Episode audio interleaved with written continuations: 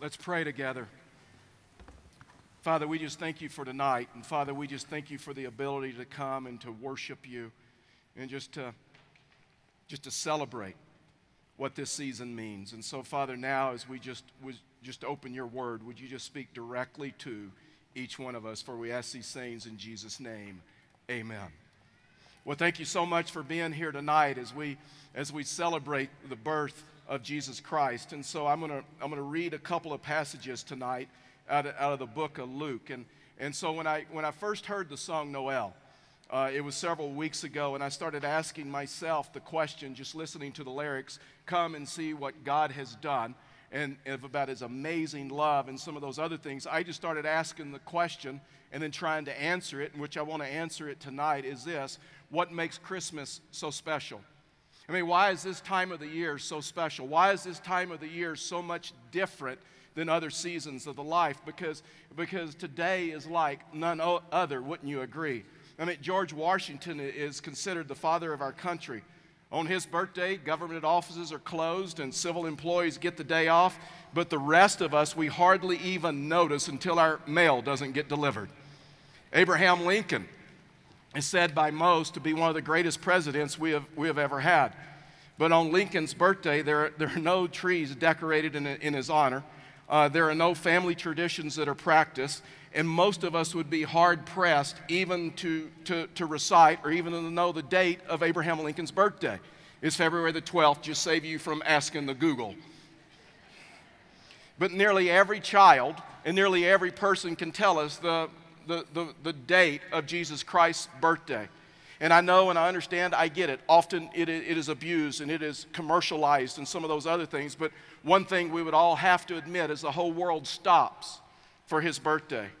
Whether you're a skeptic or whether you're a believer, there's no other birthday on the calendar that even begins to compare to that of Jesus Christ. I mean, the, the, pageants and the nativity scenes and the parade of lights and the, the office parties and the gift exchanges and the family get togethers and the, the church services, and, and it is greater than any other birth in history. The Bible said this the Bible said that, that God would give Jesus a name that would be above every other name, and we can obviously see that's the case. And so tonight, I just real quickly want to give you three things what I believe and what Scripture teaches, what makes this season, what makes Christmas so special, and what makes Jesus Christ so special. And the first one is this, is his identity was special. Luke chapter 2, the Scripture tells us this, in Luke chapter 2, verse 10, the Scripture says, And the angel said to him, Fear not, for behold, I bring you good news of great joy that will be for all people. For unto you is born this day in the city of David a Savior who is Christ the Lord. See, Jesus Christ's birthday and Christmas is special because Jesus Christ was not just a mere man. And Jesus Christ was God in the flesh. He was no ordinary child.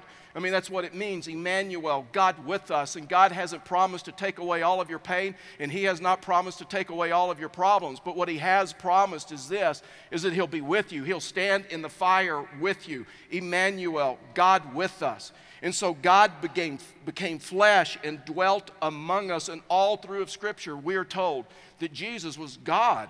In John 1 1, it says, In the beginning was the Word, and the Word was with God, and the Word was God and you jump down in verse 14 and you realize who, who the Word was. And the scripture says, And the Word became flesh and dwelt among us.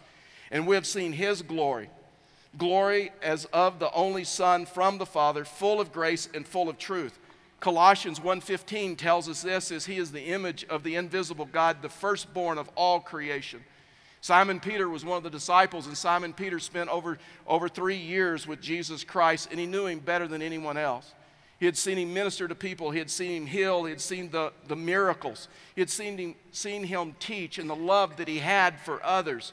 And one day Jesus looked at Simon Peter and said, said, Who do you say? Who do you say I am? And so Simon Peter responded and said, You are the Christ. You are the Son of the living God. And Jesus said, Simon, you, you are right, and flesh and blood has, has revealed this to you. Or flesh and blood has not revealed this to you, but my Father in heaven.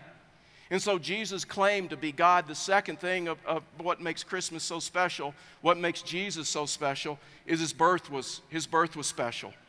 1 Corinthians 1.27 says, But God chose what is foolish in the world to shame the wise, and God chose what is weak in the world to shame the strong. In other words, he did this so that man could not take credit for these things. I mean, when you look at the birth of Jesus Christ, it was difficult circumstances, it was, it was difficult times.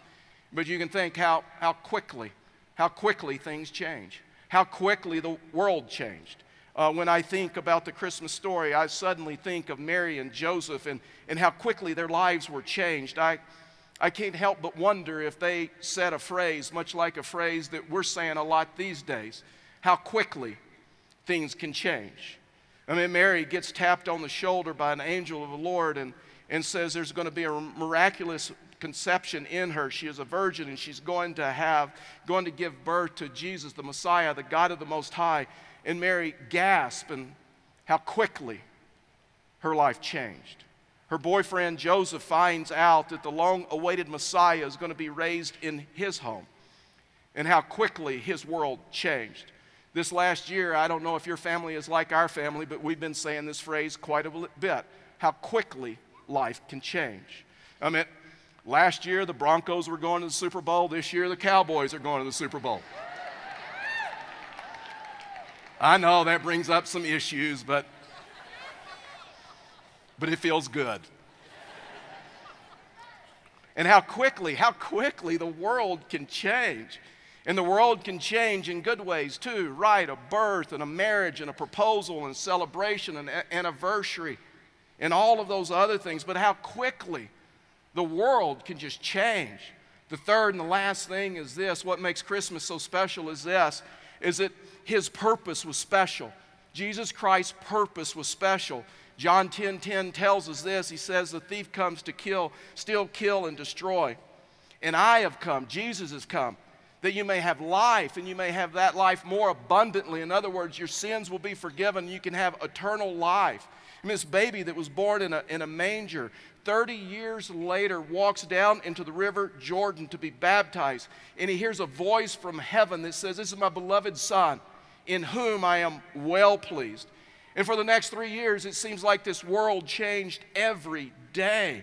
One day, a, a, man that was lame had the ability to walk again, and, and a person who was blind regained their sight, and a man who was, had leprosy was completely healed by Jesus. Jesus fed over 5,000 people from a little boy's sack lunch from Red Lobster.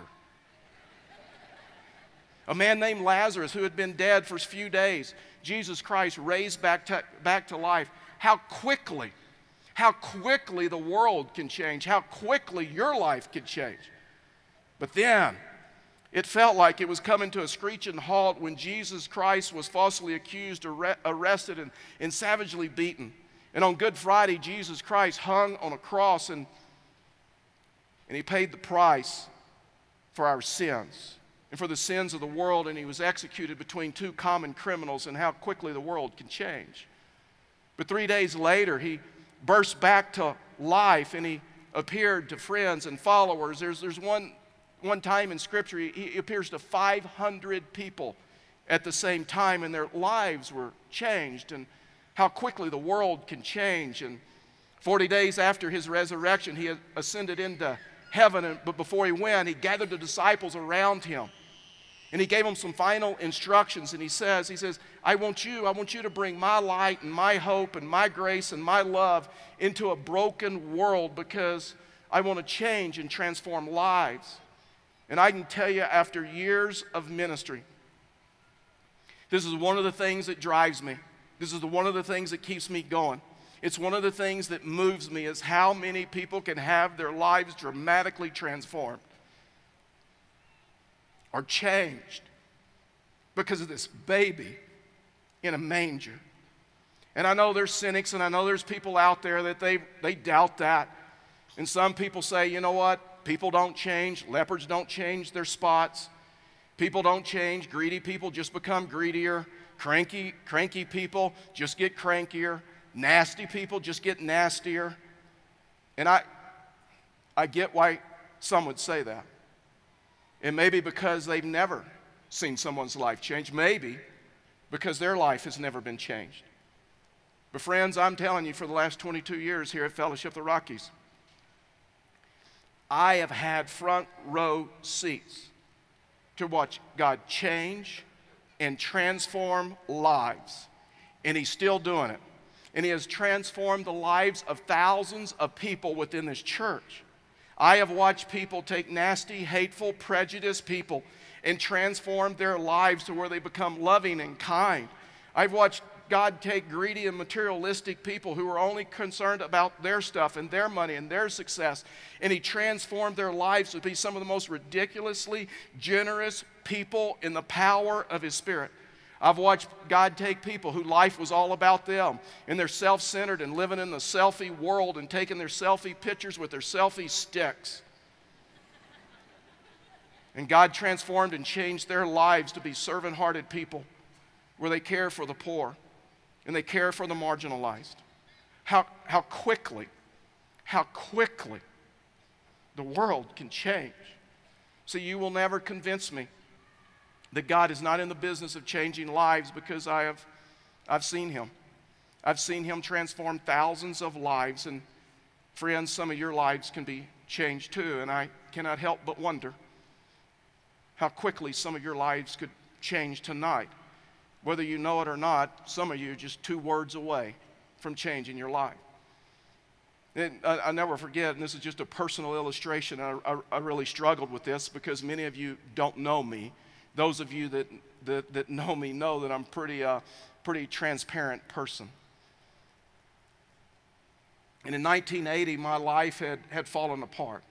And I, I, had, I, had, I had hit rock bottom.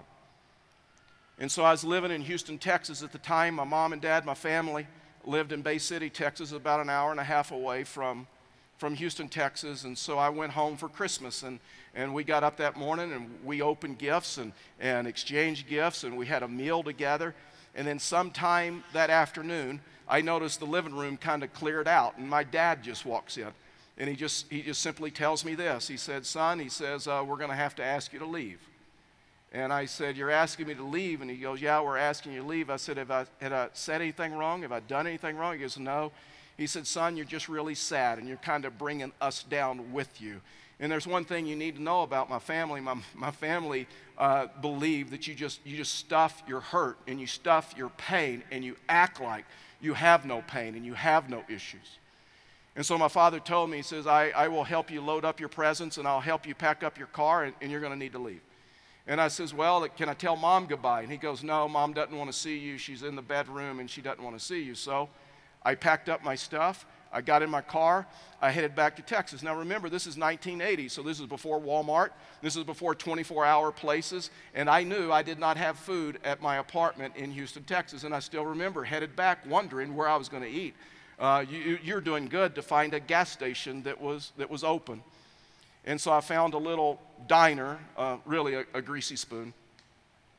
And I went in there and it had a chef, well, a cook.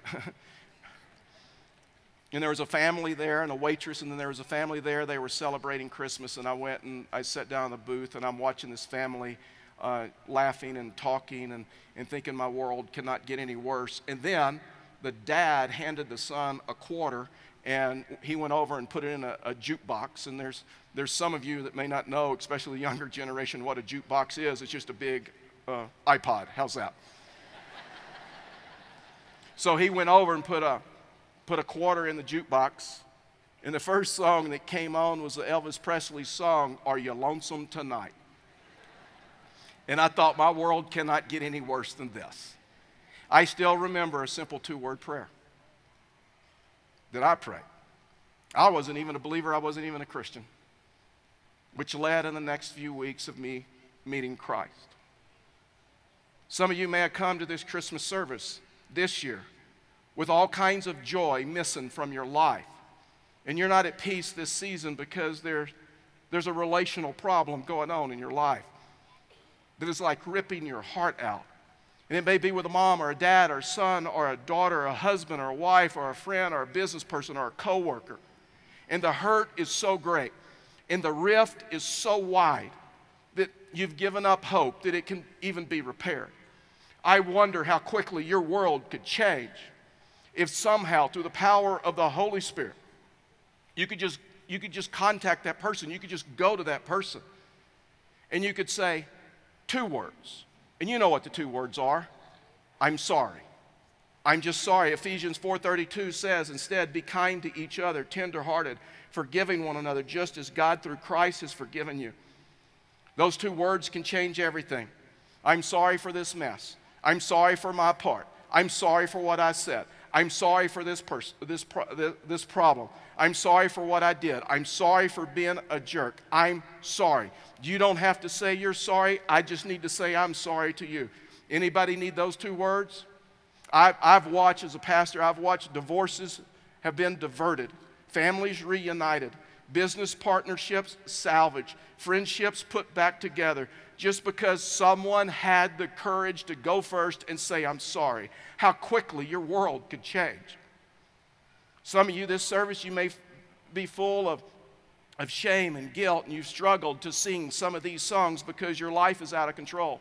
Your pace of life is out of control. Your spending is out of control. Your eating is out of control. Your drinking is out of control. You know it, and everybody else knows it around you, and they're petrified. You've been on this self destructive path, and at this point, there's nothing you have been able to do to turn it around in your own strength. So, what do you need? You need to ask God for help. Maybe your two words would be just, just help me. Just help me. The scripture says this the scripture says, The Lord is good, a strong refuge. When trouble comes, He is close to those who trust Him. Where you say, God, help me, help me in your power. Help me what I'm unable to do in my power, how, how quickly your world can change. Some of you this last year may have gotten some bad medical reports. And you need to pray without embarrassment and with boldness. Two words, heal me. James 5:14 says, "Any of you are any of you sick? You shall call the elders of the church to come and pray over you, anointing you with oil in the name of the Lord." In other words, Lord, just, just heal me and get people around you that will pray for you. We do this every weekend at our church. We pray for people. God, just touch me with your, with your healing power. Maybe this year, maybe this time of season, you're, you're, you're, you're going through Christmas and you know that there's going to be an empty chair at your table this Christmas and just the thought of somebody missing at your table and not going to be with you is hurtful to you. And maybe your two words should be, Lord, comfort me. Psalm 34 18 said, The Lord is close to the brokenhearted. He rescues those whose spirits are crushed.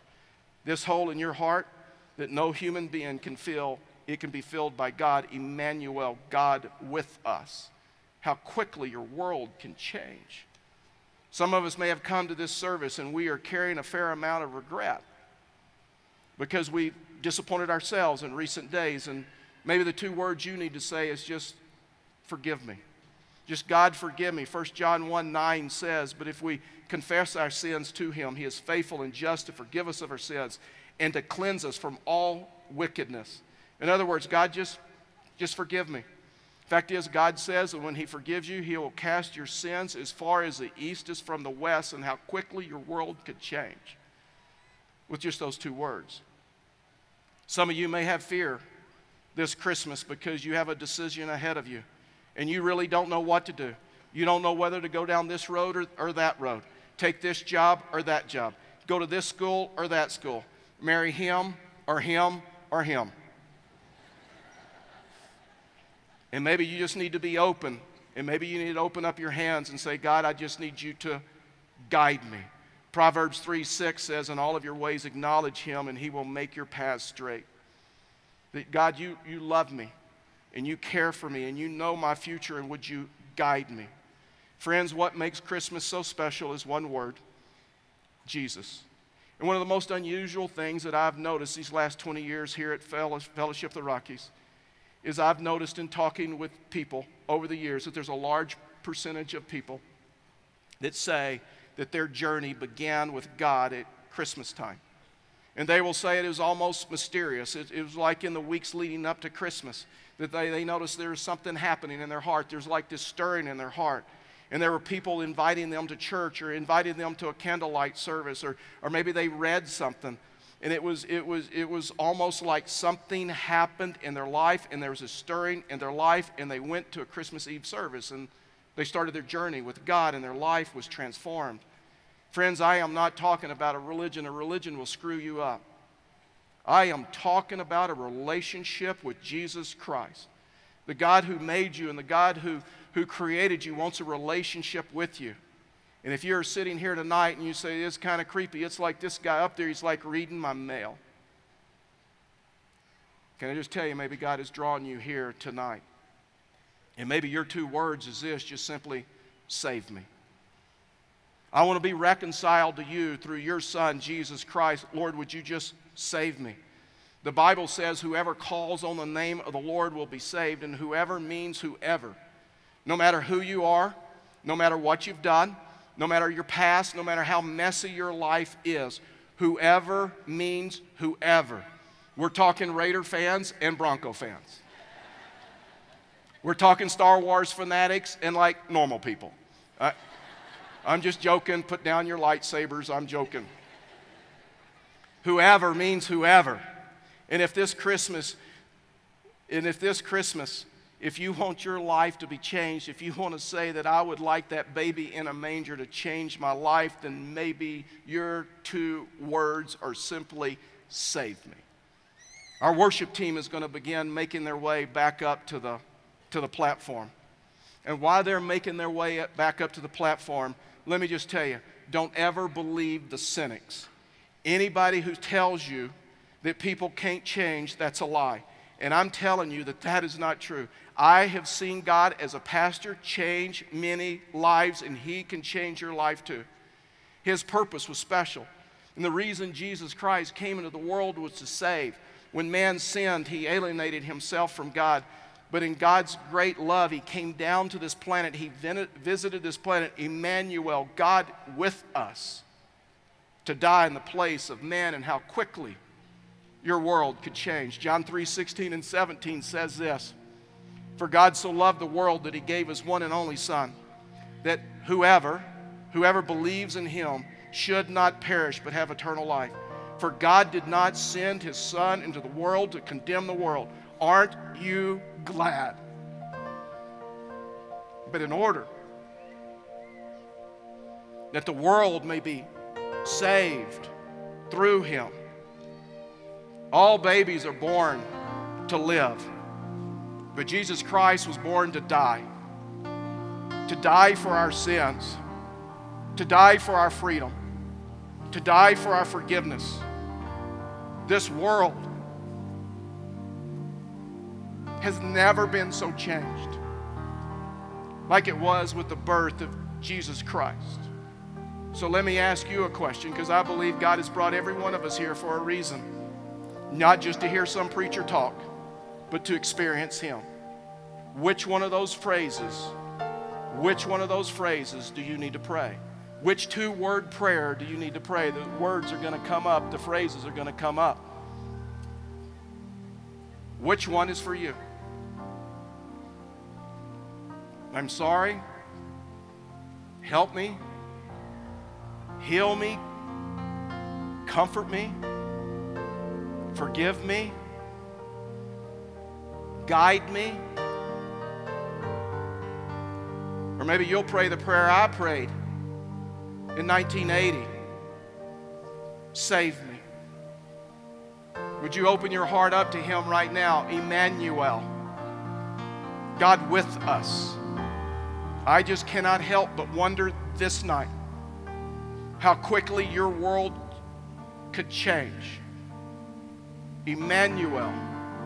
God with us is what makes Christmas so special. Would you bow your heads with me and let's pray? Father, we thank you for your love. And Father, we thank you for your grace.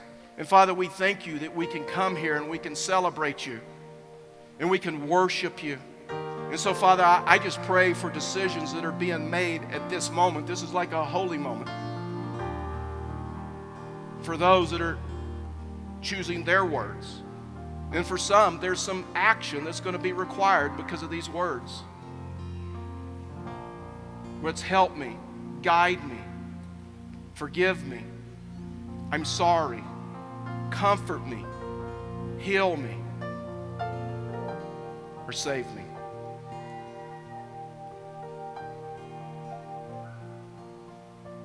Father, we thank you for life change. May we never become cynical because of the darkness of this world, because you're the light, and darkness cannot stand against light. For we ask these things in Jesus' name, amen.